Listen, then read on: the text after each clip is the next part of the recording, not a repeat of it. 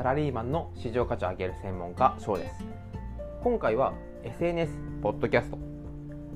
ネタが尽きない理由についてお話ししていきたいと思います。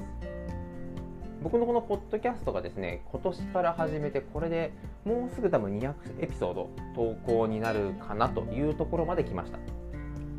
また、えインスタグラム。これはですねちょっと僕自身の方向性が違うなと思って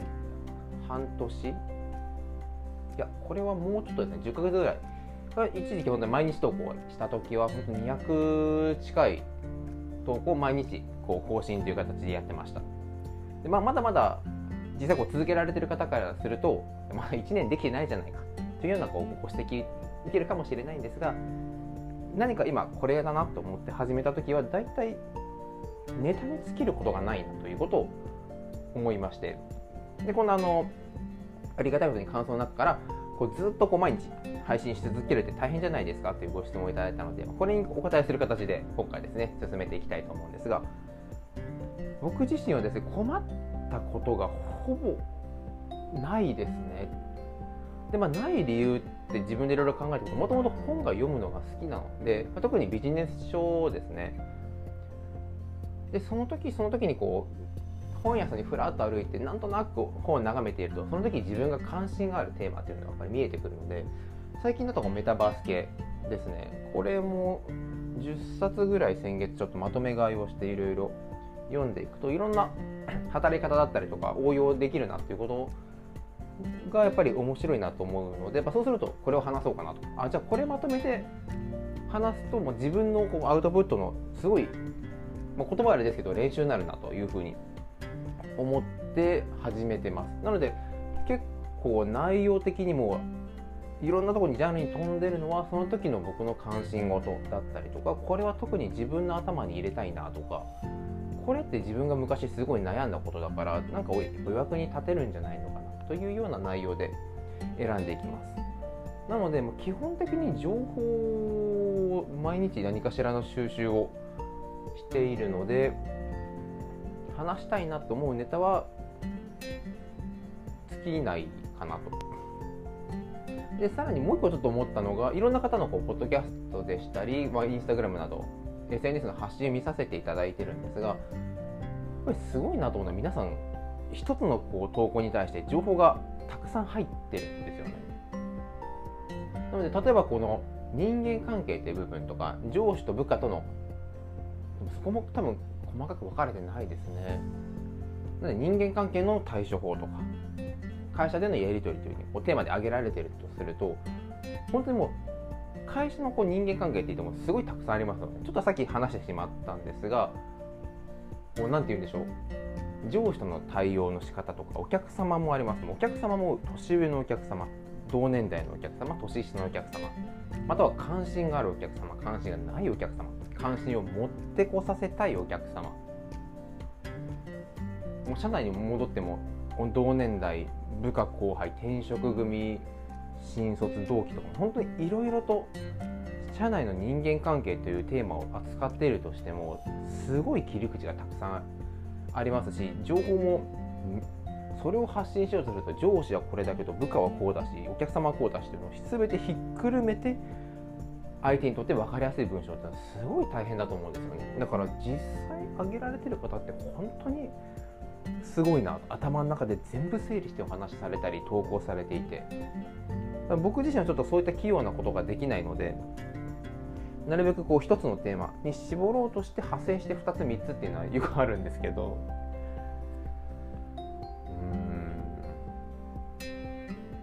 なので僕でしたらこうやって人間関係ってなった時にはイメージ頭の中でこう話し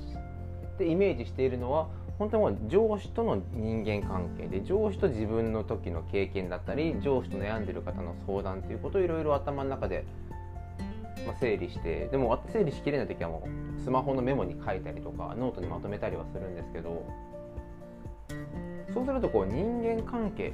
ではあるものの上司との人間関係で1テーマ同期との人間関係でもう1テーマお客様に対してさらに1テーマで取引先とか。そうやって考えると人間関係を一つポンと挙げられてる方多分本当にすごい凝縮して圧縮してまとめられてるので本当に尊敬しかないですよね。僕はそういう時はもっともっとこうそこまでたくさんこう綺麗にまとめることがやっぱできないのでついつい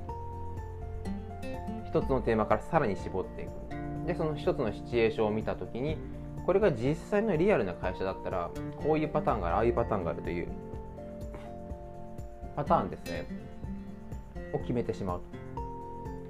なので人間関係の中でも一つ主人公を決めてしまうというのが僕のやり方です。なんでアイディアを出そうとする時って結構あるんですけど1個。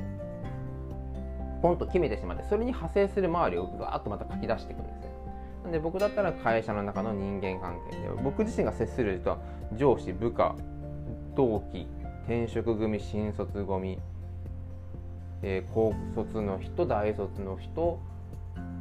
取引先 A 取引先 B 取引先 C というふうにこう書いていきます。でそうしていくとで考えていくとこれまあ1テーマできるんですがその考えてる最中に確か B さんこういうことでも大変って言ってたなとか C さんこう取引先で厄介って言ってた。じゃあ取引先を中心にしたらどんな話ができてくるのかなっていうように1個ピンをポコッと刺してそこから周りにいろんなエピソードですかねを書いていくというふうにするとあこれは話せるなぐるっとネタが多分5個6個出てきてあその中で1個ちょっともう1個横にずらしていこう。するとそこからまた輪を作っていくつかネタを出していく。というふうにすると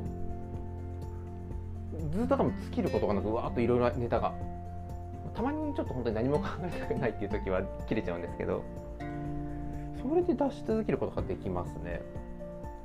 でその問題解決に対する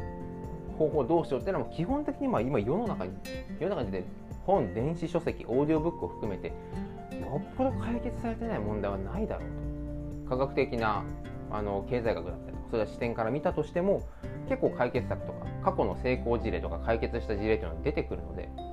実際自分がそれを見てやってみてとかその本の内容をもし自分のあの状況に当てはめたらというふうに考えて話をしていくと多分ネタは尽きてこないのかなと。であと最後に僕自身心がけてるのはもう今日嫌だと思ったらもうやらない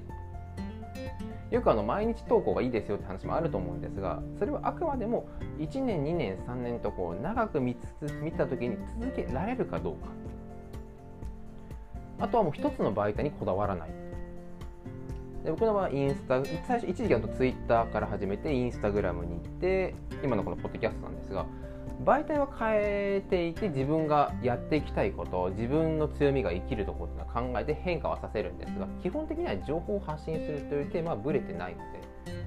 なのでやっぱりインスタグラムじゃなきゃダメなのかなとかツイッターじゃなきゃダメなのかなとか YouTube やらなきゃというよりは情報を発信する。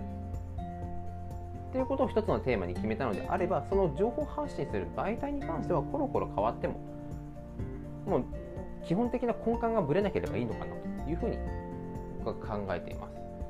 なのでその考えをもとに、まあ、最初 Twitter 始めてインスタグラムに移ってこうやってポッドキャスト自体に来たらもうそれも2年ぐらいは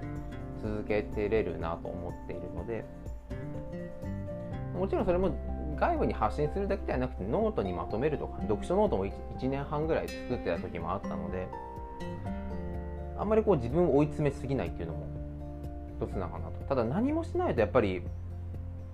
何か変わっていく新しい気づきとかアイディアとかっていうのは出てこないので何かしらま手を動かす口を動かす頭を動かす目を動かすということは心がけるようにしています。なのでちょっと話が 若干されてしまったんですが毎日、えアイデアが尽きないっていうことに関しては基本やはり本を読んだり YouTube だったりとかオーディオブックなどで、ま情報を仕入れるっていうのはまあ、まあ、皆さんもやられてると思うのでそこプラスこの切り口をなるべくこう細部に細かくシチュエーションごとに分けていくとすると例えばさっき言ったみたいに一つの人間関係というテーマからエピソードは10個でも20個でもでできてくるのでその10個20個作っていくともうやっぱりストックができるっていうのは精神的にはかなりあの不安といいますかが解放されると思いますので、えーとそういった形でやっていくといいんじゃないのかなというふうに思いました。えー、この答えで合ってるかわからないのですが またですねこの答えちょっと違ったなっていうことがありましたらあのまた感想をコメントで送っていただけるとありがたいですこの僕のポッドキャストはですね、まあ、AI がどんどん進化していく中で単純作業は機械化にとって変わられるさらにえパソコンスマートフォンができてきても本当にリアルタイムでさらに 5G になったらもっともう時差とかこのズレなく情報が動画ですら配信できるようになっていきます。また Google 翻訳など翻訳の無料のアプリがどんどんどんどん精度を上げているので今はまだ使えなかったとしてもこの先どんどん使える可能性は十分あります。なのでライバルは隣にいるあいつとか同じ業界にいるあの会社ではなくてもう全世界がライバルになっていきます。そうすると嫌なことでも我慢して苦手をなくして綺麗な円を描こうとするともうそあなたの強みがどんどんどんどんなくなってしまいます。だからこそこれができる自分はこれだこれに時間をかけることができる。もう努力を努力と思わずに続けることができるものを見つけてそれを磨いていくことがこれからの時代にとってすごいいいことなんじゃないのかな。自分が生き延びて、まあ、生き延びてと言いますか成果を上げて成果を上げるからさらにまた売り上げだったりとか給料上げることができて上げることができるから会社にとってあなたはなくてはならない存在になりなくてはならない存在だからきちんとあなたの意見や主張が通ることができる。そうすると自己コントロール能力が増えたり自分で休みを選定して家族と大切な時間を過ごすことができる。どんどんいいこと作りのサイクルに入っていくのかなと思いますので、まあ、それができるような情報をですね今後も配信していきますのでどうぞ今後ともよろしくお願いいたします。それでは、えっと、今までいただいたご質問に答えるという形で今回進めさせていただいたのでまたですねこの概要欄にリンクがありますんでこういうことも話してほしいとかこういうのも聞いてみたいということがありましたらぜひ合わせてよろしくお願いいたします。それでは今回もご清聴いただきありがとうございました。